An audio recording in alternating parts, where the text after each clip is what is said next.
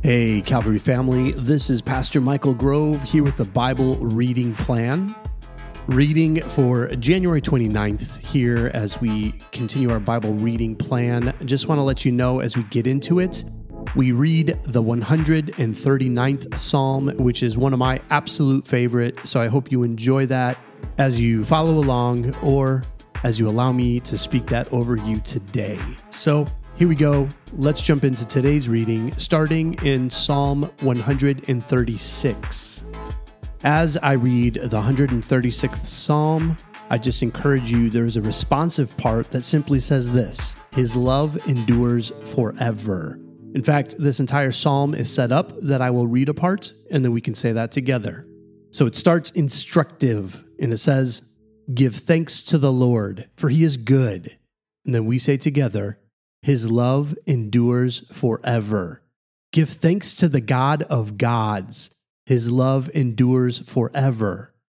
Give thanks to the Lord of lords. His love endures forever. To him who alone does great wonders. His love endures forever.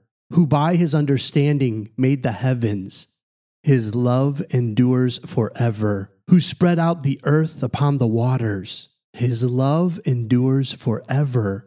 Who made the great lights? His love endures forever.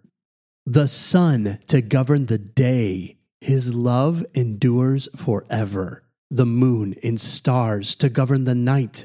His love endures forever. To him who struck down the firstborn of Egypt. His love endures forever. And brought Israel out from among them. His love endures forever. With a mighty hand and outstretched arm, his love endures forever. To him who divided the Red Sea asunder, his love endures forever. And brought Israel through the midst of it, his love endures forever.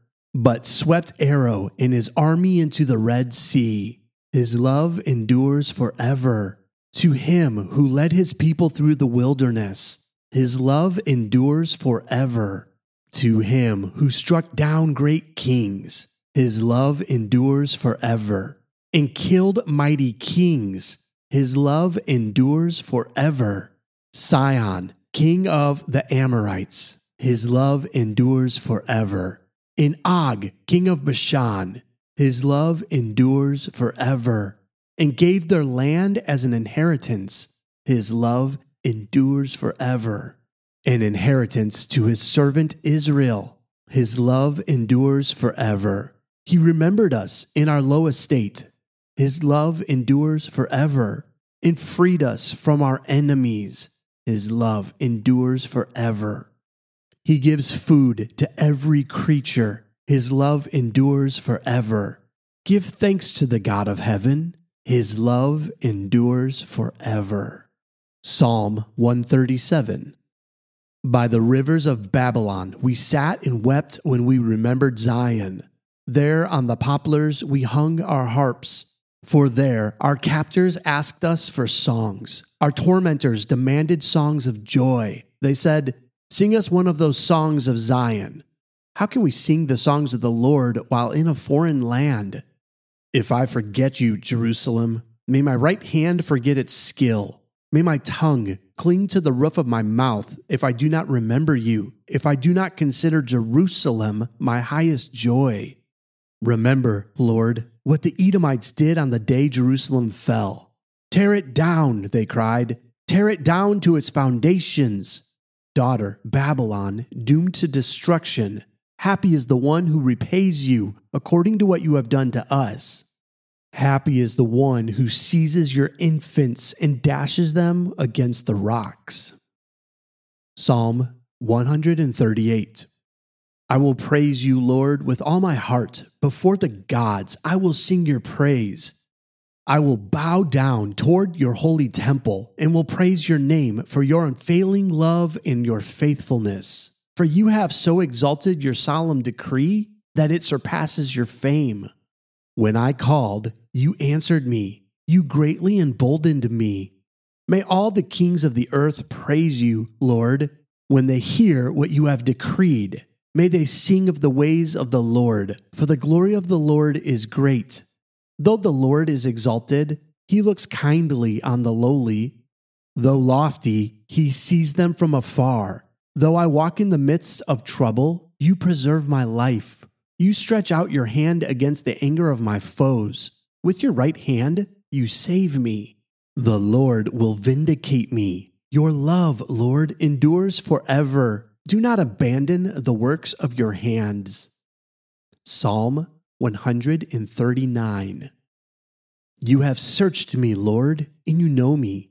You know when I sit down and when I rise. You perceive my thoughts from afar. You discern my going out and my lying down. You are familiar with all my ways. Before a word is on my tongue, you, Lord, know it completely. You hem me in behind and before, and you lay your hand upon me. Such knowledge is too wonderful for me, too lofty for me to attain. Where can I go from your spirit? Where can I flee from your presence? If I go up to the heavens, you are there. If I make my bed in the depths, you are there. If I rise on the wings of the dawn, if I settle on the far side of the sea, even there your hand will guide me. Your right hand will hold me fast.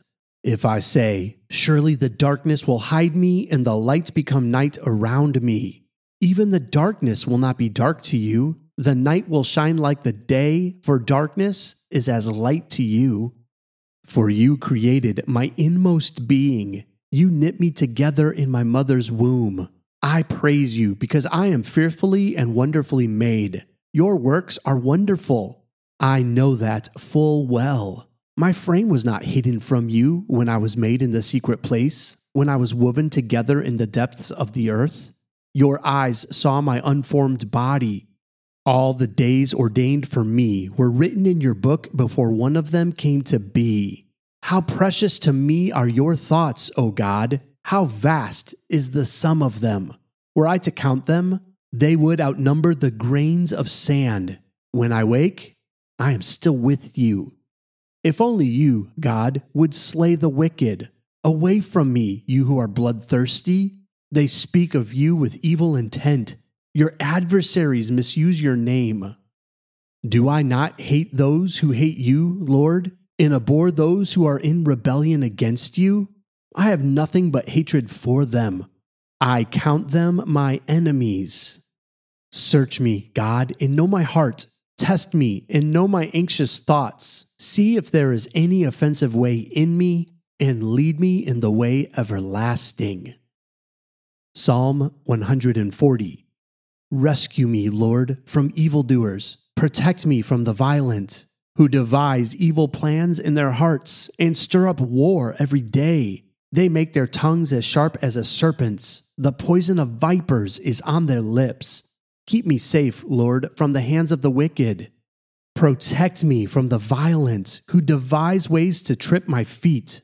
The arrogant have hidden a snare for me. They have spread out the cords of their net and have set traps for me along my path. I say to the Lord, you are my God. Hear, Lord, my cry for mercy. Sovereign Lord, my strong deliverer, you shield my head in the day of battle. Do not grant the wicked their desires, Lord. Do not let their plans succeed. Those who surround me proudly rear their heads. May the mischief of their lips engulf them. May burning coals fall on them. May they be thrown into the fire, into miry pits, never to rise. May slanderers not be established in the land. May disaster hunt down the violent. I know that the Lord secures justice for the poor and upholds the cause of the needy. Surely the righteous will praise your name, and the upright will live in your presence. Second Samuel chapter twenty-one. During the reign of David, there was a famine for three successive years, so David sought the face of the Lord. The Lord said, it is on account of Saul and his blood-stained house. It is because he has put the Gibeonites to death. The king summoned the Gibeonites and spoke to them. Now the Gibeonites were not a part of Israel, but were survivors of the Amorites. The Israelites had sworn to spare them. But Saul, in his zeal for Israel and Judah, had tried to annihilate them. David asked the Gibeonites, "What shall I do for you? How shall I make atonement so that you will bless the Lord's inheritance?" The Gibeonites answered him, "We have no right to demand silver or gold from Saul or his family, nor do we have the right to put anyone in Israel to death. What do you want me to do for you?" David asked. They answered the king, "As for the man who destroyed us and plotted against us, so that we have been decimated and have no place anywhere in Israel, let seven of his male descendants be given to us to be killed, and their bodies exposed before the Lord at Gibeah of Saul, the Lord's chosen one." So the king said, "I will give them to you." The king spared Mephibosheth, son of Jonathan, the son of Saul, because of the oath before the Lord between David and Jonathan, son of Saul. But the king took Armoni and Mephibosheth, the two sons of Aiah's daughter Rizpah, whom she had borne to Saul, together with the five sons of Saul's daughter Merab, whom she had borne to Adriel, son of Barzillai, the Meholathite. He handed them over to the Gibeonites, who killed them and exposed their bodies on a hill before the Lord. All seven of them fell together. They were put to death during the first days of the harvest, just as the barley harvest was beginning. Rizpah, daughter of Aiah, took sackcloth and spread it out for herself on a rock, from the beginning of the harvest till the rain poured down from the heavens on the bodies. She did not let the birds touch them by day or wild animals by night. When David was told what Aiah's daughter Rizpah, Saul's concubine, had done, he went and took the bones of Saul and his son Jonathan from the citizens of Jabesh-Gilead. They had stolen their bodies from the public square of Bethshan, where the Philistines had hung them after they struck Saul down in Gilboa. David brought the bones of Saul and his son Jonathan from there, and the bones of those who had been killed and exposed were gathered up. They buried the bones of Saul and his son Jonathan in the tomb of Saul's father Kish at Zela in Benjamin, and did everything the king commanded. After that, God answered prayer in behalf of the land. Once again, there was a battle between the Philistines and Israel. David went down with his men to fight against the Philistines, and he became exhausted. And Ishbi-benob, one of the descendants of Rapha, whose bronze spearhead weighed three hundred shekels and who was armed with a new sword, said he would kill David. But Abishai, son of Zeruiah, came to David's rescue. He struck the Philistine down and killed him. Then David's men swore to him, saying, "Never again will you go out with us to battle, so that the lamp of Israel will not be extinguished." In the course of time, there was another battle with the Philistines at Gob. At that time, Sibbecai the Hushathite killed Saph, one of the descendants of Rapha. In another battle with the Philistines at Gob, Elhanan, son of Jer, the Bethlehemite, killed the brother of Goliath the Gittite, who had a spear with a shaft like a weaver's rod. In still another battle, which took place at Gath, there was a huge man with six fingers on each hand and six toes on each foot, twenty-four in all. He also was descended from Rapha. When he taunted Israel, Jonathan, son of Shimeah, David's brother, killed him. These four were descendants of Rapha and Gath, and they fell at the hands of David and his men. That's all for the reading for today, and let me give you just a few quick thoughts. But let me just echo the ending of Second Samuel twenty-one. It says that these four were the descendants of Rapha and Gath, and they fell at the hands of David and his men. These were giants. Now, we know for sure that one of them was a brother of Goliath, because it tells us this. But we're not sure that the other three were for sure brothers of Goliath. What we see, however, is the reversal of roles. Think of our story of David and where it all started. It starts with his mighty defeat of Goliath, while the rest of Israel cowered in fear. Now, we read of David becoming weak and faint, while his men stepped up and fought the battle. I just have one quick, simple thought for you today. David knew God was on his side. Psalm one thirty-nine is an understanding of God's infinite love in understanding. Remember, it's one of my favorites. In fact, I would encourage you to go back and listen or even read it again. But David knew that there's no escaping from God, which stems from his love for us.